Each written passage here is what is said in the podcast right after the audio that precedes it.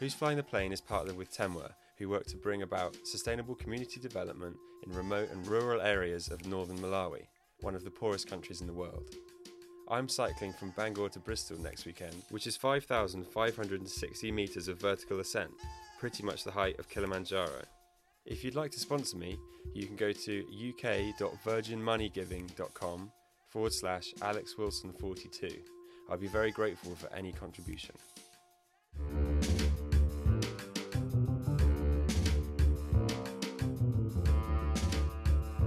I'm here with Joe Hook, who's the co-founder of the international development charity Temwa. Hi Joe, how are you doing? Hello, I'm really good, how are you? Yeah, good, thank you. Firstly, I'd like you to tell me about what it was that inspired you to start Temwa.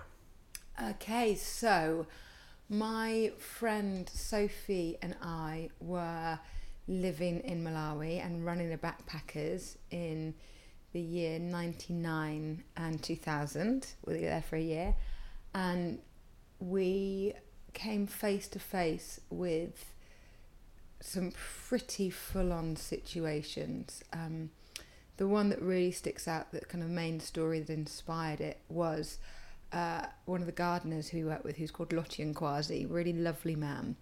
He deteriorated while we were running this lodge and he was desperately kind of dragging himself into work and would sit under a tree and try and, you know, dig, pull a few weeds just to stay there to get his salary. And he had H I V, which turned into full-blown AIDS. It turned out that his wife had already died. Uh, he was living with his sister. So he got to the point he was so sick he couldn't even come to work. And his sister was trying to care for him as he was sick and dying. Now, Lottie had seven children and his sister had eight children. Uh, his sister's husband had also died. So this woman was trying to care for her brother who's sick and dying and look after and grow enough food to feed fifteen children. And it just seemed like this impossible situation. So we went to go and see Doctor Kalua, who was a lovely man. He was a doctor at the local hospital. And we said, can anything be done for him? Because they were asking us for paracetamols, like Profen or any medical aid to help. And they had no paracetamol, no ibuprofen at the hospital. It was the rainy season. They had no... Even the most simple things like yeah, that. They yeah. had no... They didn't even have a fridge. They had no quinine, which is the cure for malaria at that time. Then it was the rain... It was, there was, you know, rainy season. There's loads of mosquitoes. Everyone's got malaria. They had no cure for malaria. Um, and it just became obvious quite how desperate things were. The doctor said to us that there are thousands of families living like this and struggling, and it was the middle of the AIDS epidemic, and at that time the population was around ten million. Um, there were half a million orphan children and there were also half a million people living with H I V and AIDS at that time. So you've got five percent of the population are H I V positive and five percent of the population are orphan children, so those statistics themselves are huge. So when we found this out, we just felt like we had to do something, um, and so that's mm. the story behind how Temwa started. So, so it was something, yeah, something you personally were out there witnessing, and you were like, yeah. I have to take it upon myself to make a change. That's something that must be quite rare, because a lot of people think, well, you know, maybe I'll donate to charity or something. But the two of you really felt that you should take it upon yourselves. We tried to find a charity to fundraise for that would support the north of Malawi, and there was really very few organisations working in the north of Malawi at that time. Um, is there a reason for that? It's quite complicated. Malawi as a country was under a very strict dictatorship from the mid-sixties to the mid-nineties, and it opened up after that, and uh, you know, so there weren't many N G Os working in the country prior to that. So kind of late nineties, early two thousand, a few N G Os had come in. Um, but none of them, I mean, the big ones wouldn't specify. They, you couldn't fundraise them, and they'd specify it would go to Northern Malawi. Um, so we actually, weirdly, Sophie and I, when we went out there, we uh, took with us documentation how to register a charity, because the dream was to set up and run our own backpackers lodge. We wanted to live there. Um, and, you know, if you go travelling, you go to these beautiful places, you think, oh, wouldn't it be great to live somewhere like this? Mm-hmm. And the only way we could see that we could do that was to run a lodge. And we knew we also wanted to run community projects and support communities if we were to set up a, a tourist lodge. And I met the guy who set up Africa Initiatives. I think his name was Mike. Uh, he was a friend of a friend's. And he said, oh no, we can't, we can't fund, you know, you can't fundraise and support somewhere specific like that. He said, but set up a charity yourself, it's really easy. So I wrote to mm. the Charity Commission and took the documentation with me on how to register a charity when planning to go to Malawi and set up a tourist lodge. So, so Sophie and I sat on this beach and read the documentation, and I was like, we can do this, which was quite naive. We didn't realise how hard it was. Yeah. Um, yeah. So what does the word Temwa actually mean? Temwa is a word in Chitumbuka, which is the language spoken in the north of Malawi, and it means love. It means love not in terms of, you know, I love my husband or wife, but it's love in terms of a community sense. So you talk about, you know, the love you have within your family, the love you have within a community. So it's that mm. kind of love. Okay. Um, yeah, and it, the name was chosen by the community members themselves, by our first committee. We didn't want to choose the name ourselves, so oh. they chose the name for us. Very nice. Yeah. You said, looking back, that you felt like you were quite naive at the start of it. So what was the first step you took? What was the first thing you managed to do under the Temwa name? Uh, well, the first thing we did was fundraise. Um, while trying to work out what we were going to do, we started fundraising. Um, what was the first thing we did? We lived, at the time we lived in Saint Paul's, uh, so at Saint Paul's Carnival, and I worked at the Thekla. We got a load of Red Stripe and we sold we sold ice pops for the kids and Red Stripe. Um, that raised a few hundred pounds. We did a cycle from Bristol to Bude, and we did music events. We did a whole, we spent two, two and a half years putting on music events in Bristol. We put on nights every two or three months at Thekla. We did a huge night at Lakota. Um, we did nights, we did music, and we did a first big art event as well at the Tobacco Factory. Uh, we had an amazing network of friends and volunteers, and what was lovely in that time, so I was kind of early mid twenties, and I'm from Bristol, so I had this kind of great network of people that I knew from Bristol. When we said we wanted to do something, at the first of all, we said we wanted to set up an orphanage, and everyone just rallied round us, like all these amazing people. So the people who ran Full Cycle, which was a big drum and bass network, so they organised a night where we had Ronnie Size, Krustai, D J Markey from Brazil, like it's a huge night that was put on at a club called The Level, and we didn't do anything, that, and that raised three or four thousand pounds. So all these incredible people, the artists, the musicians, just rallied round and helped us fundraise, and we raised twenty-five thousand pounds. But by the end of the two-year period, we realised that we didn't want to run an orphanage. That was totally the wrong thing to do. It's a Western concept. You help a small number of children. Actually, what you need to do is support the families who are supporting the orphans. Mm. You know, you've got a huge orphan crisis throughout an entire country. The best way to tackle that is support the families, not take the fat children away from their families and put them into an institution whereby you can only support a small number of children. You support the families, you can support a large number of children. What was it like seeing money that you've raised yourself and initiatives you've started, what was it like seeing them actually take hold? Amazing. Like when you, I mean, I, I'm... Uh, Someone, Sophie, the co-founder, the co-founder always teases me because uh, I well up quite easily. I get quite watery eyes, and you know, you're walking around quite a large area, visiting different programs, and you're meeting people whose lives have dramatically changed, or you're meeting people who've got still very difficult lives. So, for example, you meet a group of people who are H I V positive. We work with twelve different H I V support groups. And these are people who've got incredibly tough lives. You know, they're trying to grow enough food to feed themselves. They've got very little medical support. And they're telling you how this group that they go to every month literally saves their life. And mm. what they've learned about agriculture and nutrition has dramatically improved their health. And the support they get from Temwa and the support they get from their peers means they can continue their life and feel strong and feel brave and feel happy.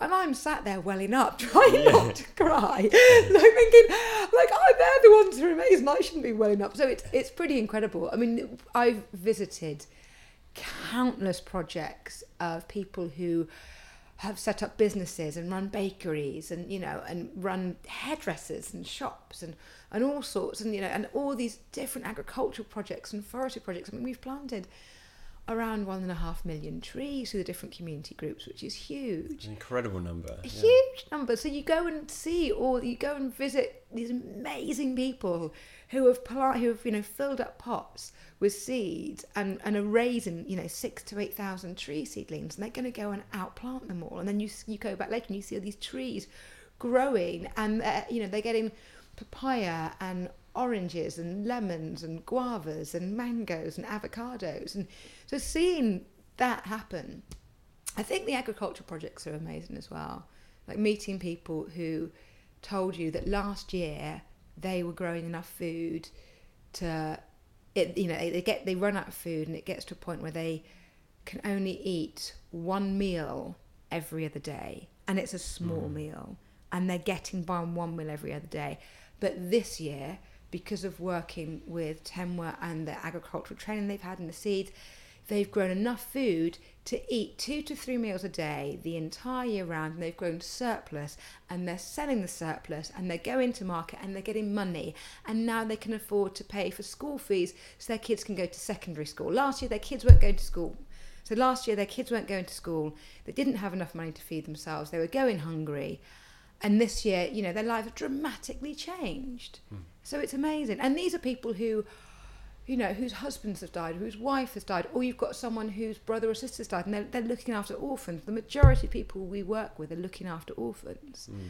So, you know, you see how tough life is, and you see it improve, and it's it's incredible. Yeah, it must be very life-affirming to see everyone rallying around and working together, and having people from...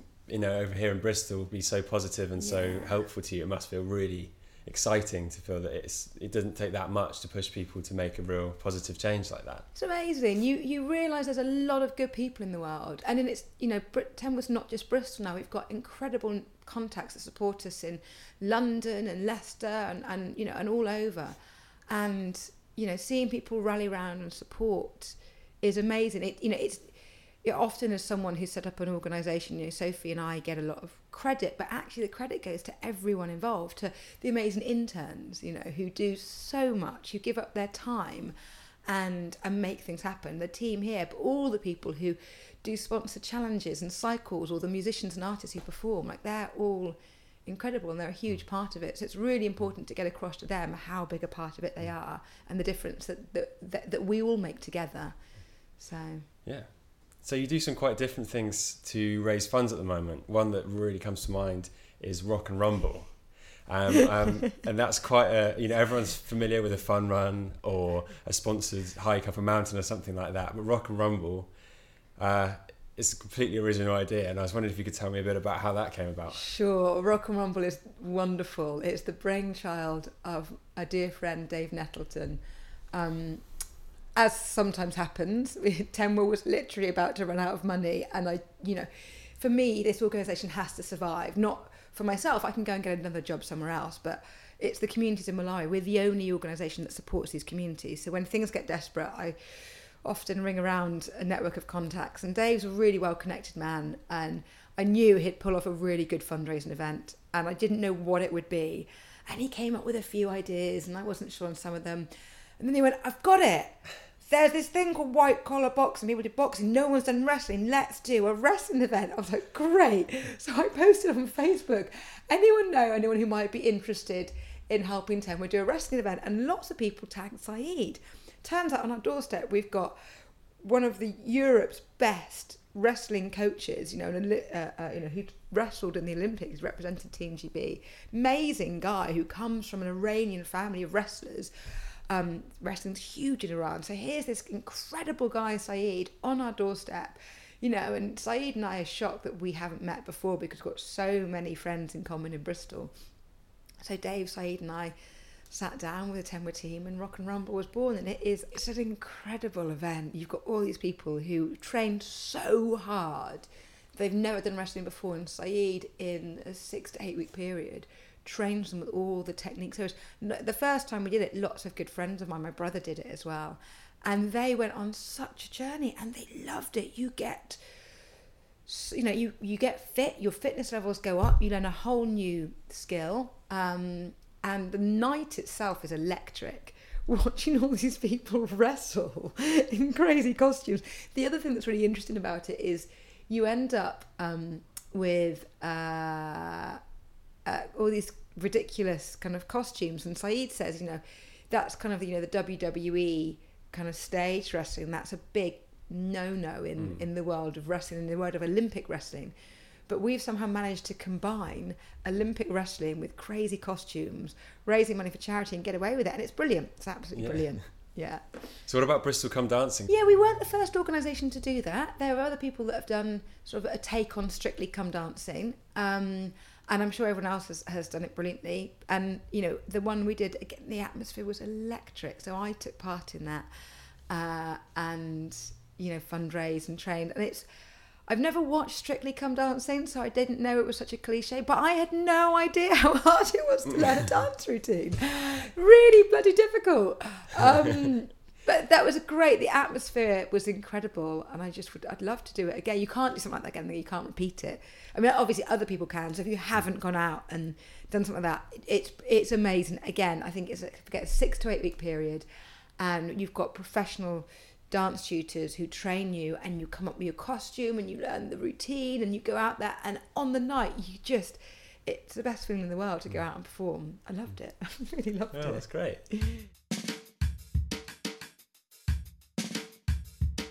What's Temwa doing in Malawi at the moment? Wow, okay, at the moment we do so much. We are running our agricultural projects. So that's sustainable agriculture projects, uh, helping communities grow enough food to feed themselves and in- ensure they have a more nutritious diet. We're continuing with our forestry projects. Last year we tra- planted over three hundred eighty thousand trees with community members. We, with our health programs, we've got the uh, support groups for people who are H I V positive. Um, we also do mobile testing for people for H I V and AIDS, which is really important because the clinics are so far away, so people have to walk a day just to get to a clinic. So if you take mobile testing out to these remote communities that we work in, and people can go and get tested. Um, we're doing a huge amount with our education projects. We have got reading camps um, to help improve early grade literacy. They do spelling bees. We've got bursary projects, so P- you know, students are getting funded to go to secondary school. Um, there's uh, under health again, we've got our water filter project, which is amazing, which literally saves lives. People don't have access to clean water. Mm. So they drink water from the lake, or water from the rivers, which is, is dirty and untreated. A really good friend of mine, Goodson, um, who's actually on the committee for one of the village water filter committees, he lost numerous children one of, to diarrhoea. I mean, it's just basic. Kids shouldn't be dying of diarrhoea, and it's because of not having access to clean drinking water. When I met him, he said, this project is literally saving my lives and saving the lives of my village. You know, so that's, I mean, that's health, education, agriculture, forestry. We, we do hu- huge, huge projects. I've got a really big vision, though. Um, I'm very concerned about climate change, as we all are. So want to take on reforesting the north of Malawi, which is huge. It sounds huge. That's a very ambitious idea. But... but we've got a fantastic team and yeah. an ambitious team. And the chairman of the Board of Trustees in Malawi is behind this. We've got the most inspirational people on our Board of Trustees in Malawi in the U K. I spoke to the, the board chair this morning in the U K, and he's completely behind it. I, the, there's a great quote in David Attenborough's B B C documentary on climate change, The Facts. He said, we've already got the most incredible carbon capture technology there is out there. That's trees. So we just need to plant as many trees as we can now. And here's a good fact for you, good forest fact. Mm-hmm. It takes eighty years to grow a pine fully in the U K. It takes thirty years to grow in Malawi. It's much more important to grow trees in the Southern Hemisphere because mm. they grow much more quickly. Um, so obviously they then take in much more carbon. The quicker mm. they grow, the more carbon they take in. So there'll no doubt be a lot of organisations or people interested in trying to support forestry, and we want to reforest the north. So anyone that wants to help us with that, get in touch. Yeah. So how can we get involved? Uh, how can you get involved? Well, if you, to start with, you can do sponsored events. If you want to do a cycle, run, climb challenge. If you work somewhere, or if you have a business and you think they want to carbon offset or become carbon neutral, we can help with that.